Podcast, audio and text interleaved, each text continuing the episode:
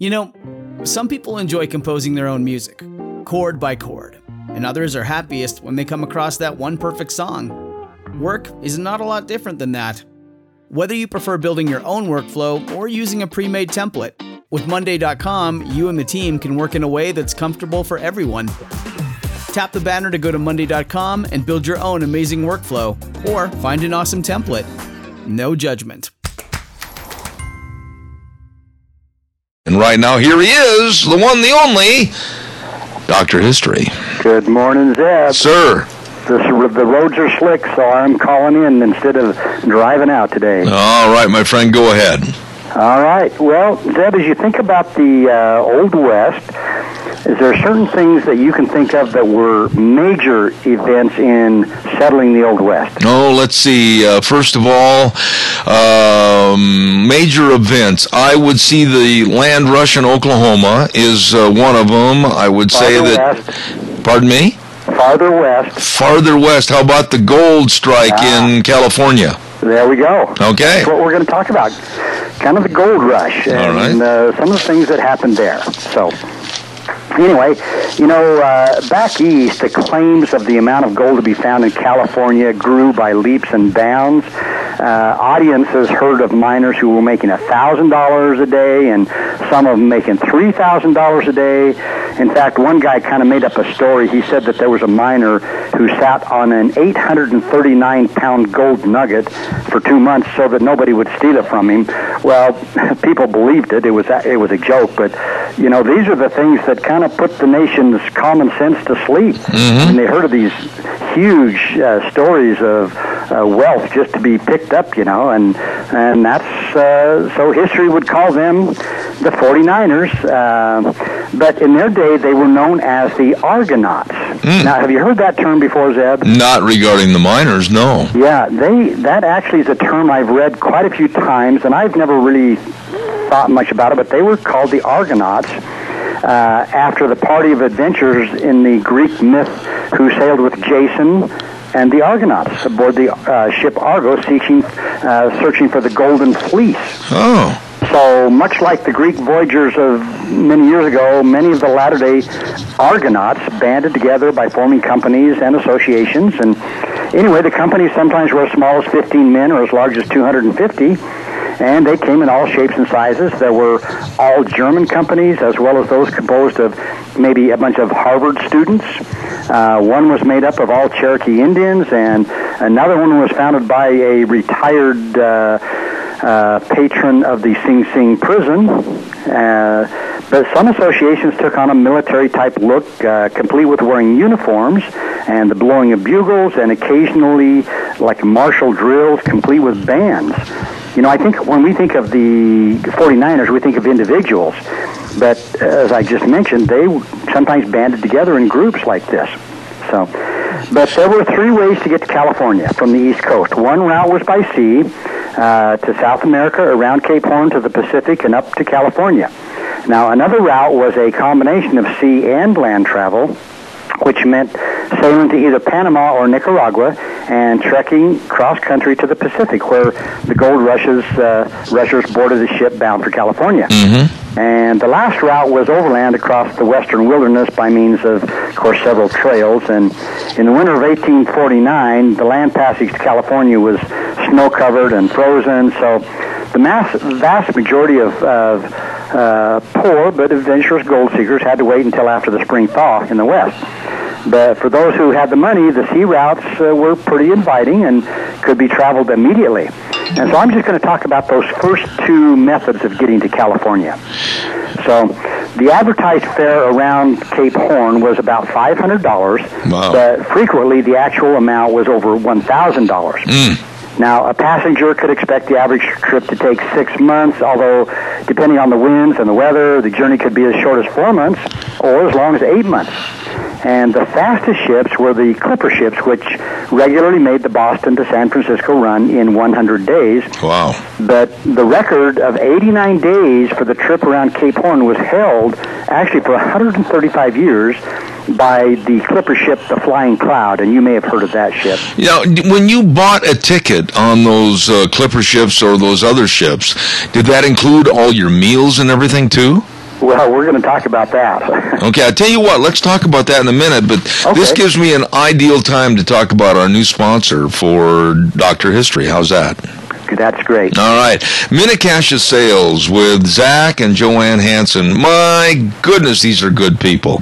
And they've got literally everything. I mean, they're a retail business that offers you windows and doors, garage doors, lumber, and they've got all the uh, vinyl and the carpet and the metal siding. And then for those of us in the farm and ranching business, they've got Tarter Ranch and farm equipment. That is the good stuff. Let me tell you, panels, cattle handling equipment, tanks, and waterers. They've even got rodeo and arena equipment. You'd better stop in and see them today. Zach and Joanne Hanson, really nice people at 1321 East Main in Burley. Number to call 878-2091. They're right across from the Burley Airport. Really good folks at Mini-Cassia Sales. And they bring you Dr. History.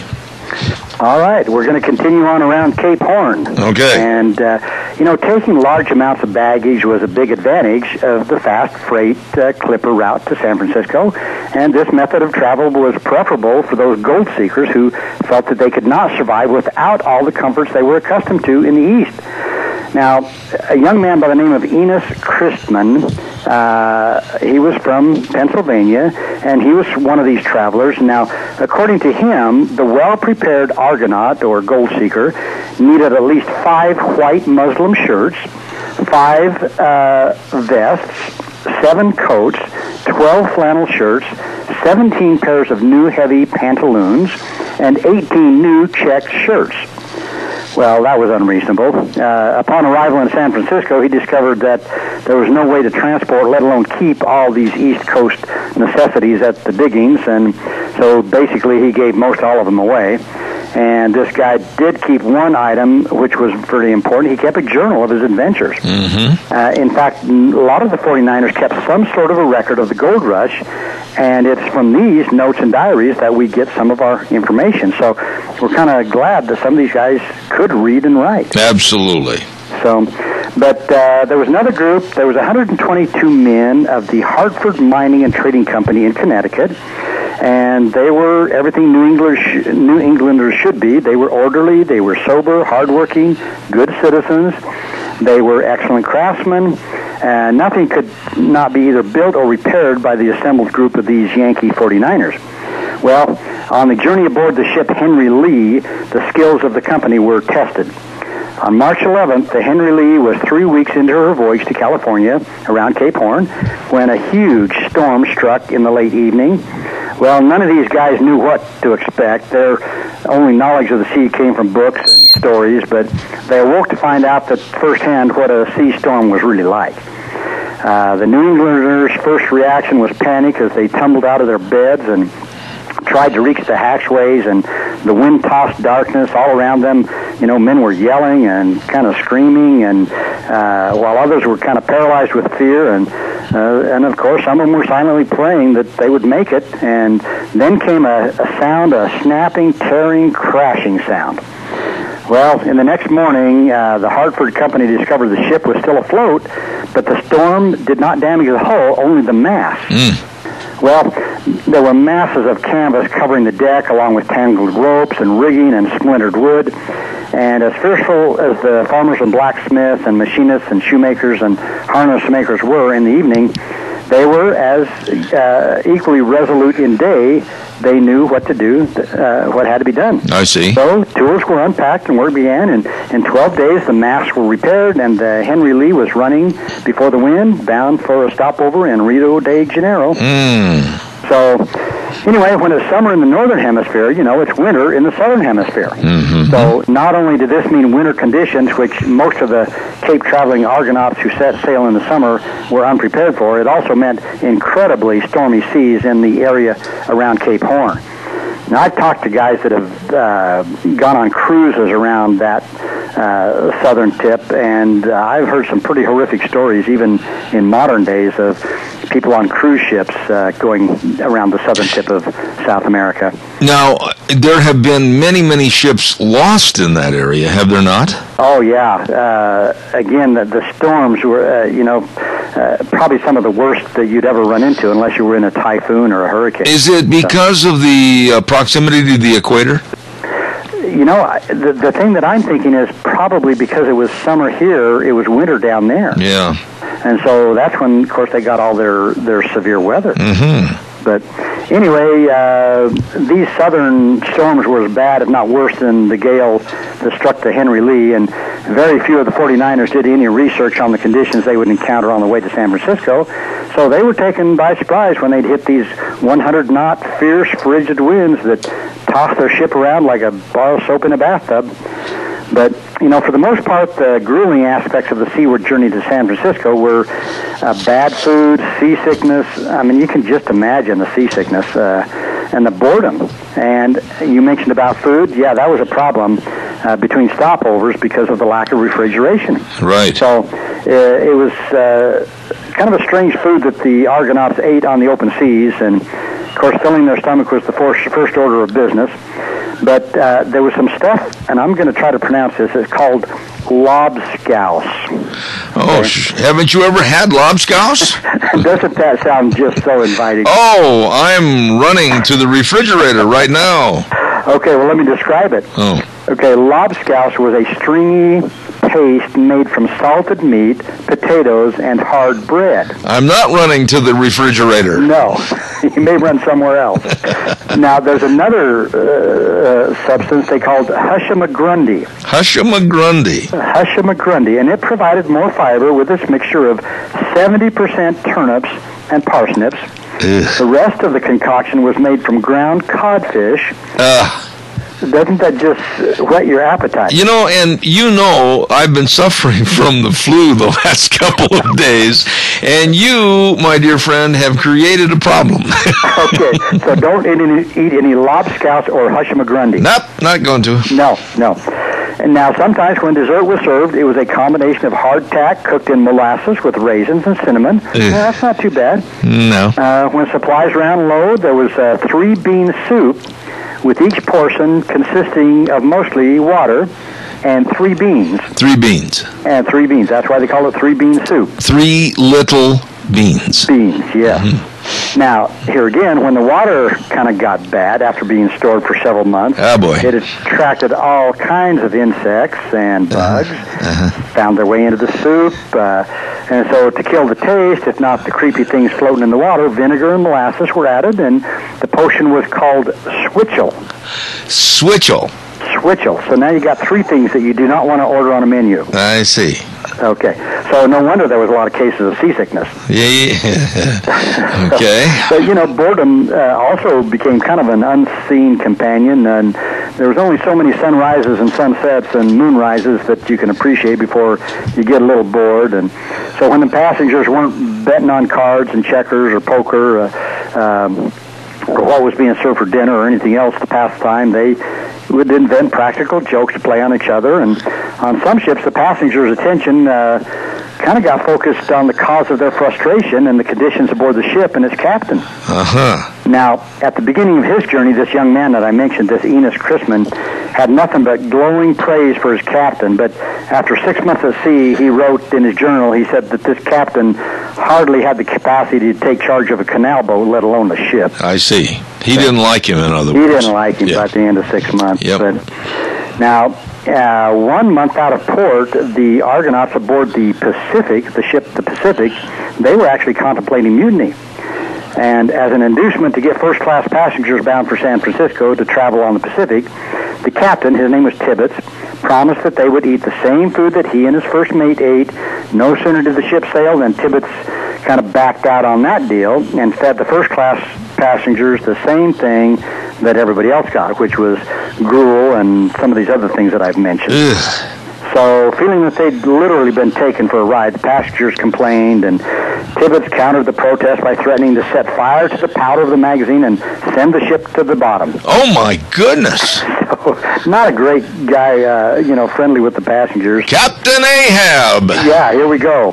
So, but the protesters ceased their complaints, and Uh, to Well, wouldn't you? In line, Tibbetts posted a notice declaring all troublemakers would be clamped in irons. Oh my. Well, a month later, uh, mutiny became the topic of discussion among the Argonauts aboard the Pacific, and it was sparked by the discovery of a cargo of cheese, butter, flour, pickles, and other such delicacies that were hidden in unmarked containers in the hold.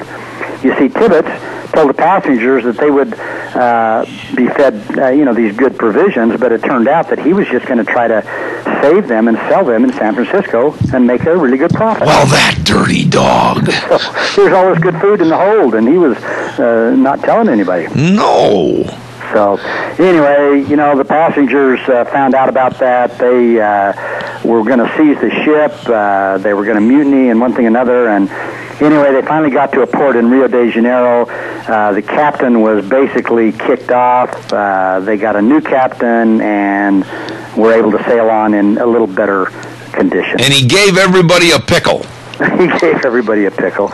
But you know, not every ship had bad food or bad service. And for example, uh, there was a ship called the Edward Everett, uh, offered delicacies like cheese and apple pie and plum pudding and Ooh. good accommodation. Ooh.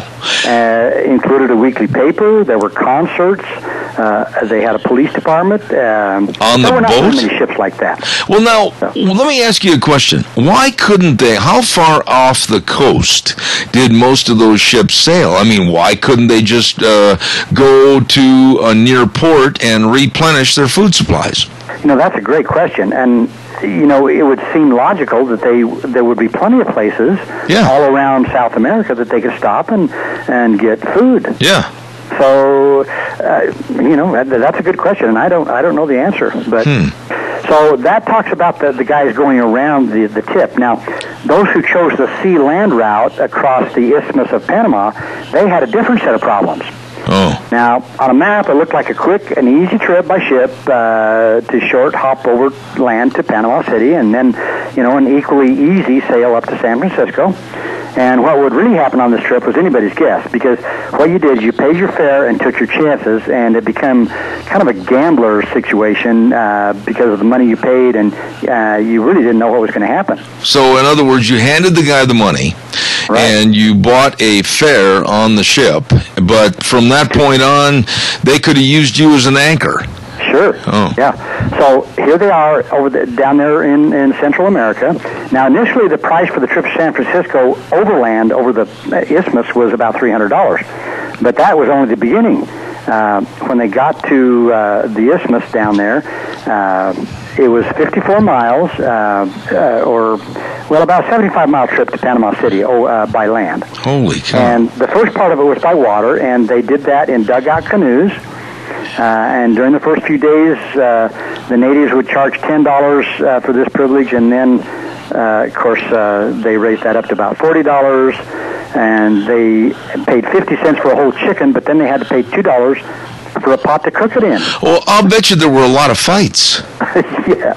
And I'll tell you something else. That's where that- so that- many, so many ways to get across. Yeah, that's where that Christmas song came from. Which one? All I want for Isthmus is my two front teeth. yeah, or something to eat. but you know, and think about this: across that area, mosquitoes and uh, disease-infested swamp. I mean, it was a seven-day jungle journey. You know, filled with wildlife, cholera, dysentery, malaria, Oh. yellow fever, uh, and the Indians, the natives. Uh, you know, they were kind of afraid of these guys at first, but uh, they once they got used to them, then they would rent their mules and horses, and uh, the travelers used these animals to carry their baggage across. And uh, but once they got across, uh, I know we're running out of time here. Zed. Yeah, we are. Hurry and finish this up. But once they got across, sometimes there was no ship to take them up uh, to San Francisco. And so pretty soon, Panama City became almost like a, um, a gold mining town with tents and uh, people just trying to find a place to stay. And of course, you can imagine what the sanitary conditions were like. There weren't any. there weren't any. And uh, anyway, uh, it was just a you know uh, they they were bored. They would get drunk. They would have fights. There was illnesses. Um, It's just like being on this people in Panama program. City. Yeah. And a lot of them got sick. Oh my goodness! Uh, and, and a lot of them died actually down there before they even got to California. Holy cow! So again, you know, trying to find a ship to take them up uh, to uh, California, and some of the unscrupulous captains would land there, and maybe they had a ship that would carry 250, and they would put three or four hundred guys on there, just stack them and pack them. You know? Yeah, stack them and pack them. Yeah. So anyway, uh, one thing led to another, but they finally, you know, a lot of these guys finally made it up. Now, another land route, some of the people actually uh, went through the Gulf of Mexico, through Mexico up to California. Really? Yeah. But, you know, by the end of the year, the population of California had risen from 26,000 up to about 115,000. And of the 89,000, about 41,000 had taken the sea route or and passed through to San Francisco. Holy cow! I got to run. I'm late, I but know it. uh, that was an interesting story. So, in other words, to get from there to get to here was really a task. Yeah, it really was. Now, keep in mind also, a lot of the ships that got to San Francisco, all the crew would abandon ship to go look for gold. So they had a whole bunch of ships uh, sitting in San Francisco Bay. They just rotted away. Why, they were ship out of luck. they were out of luck. okay. I got to run.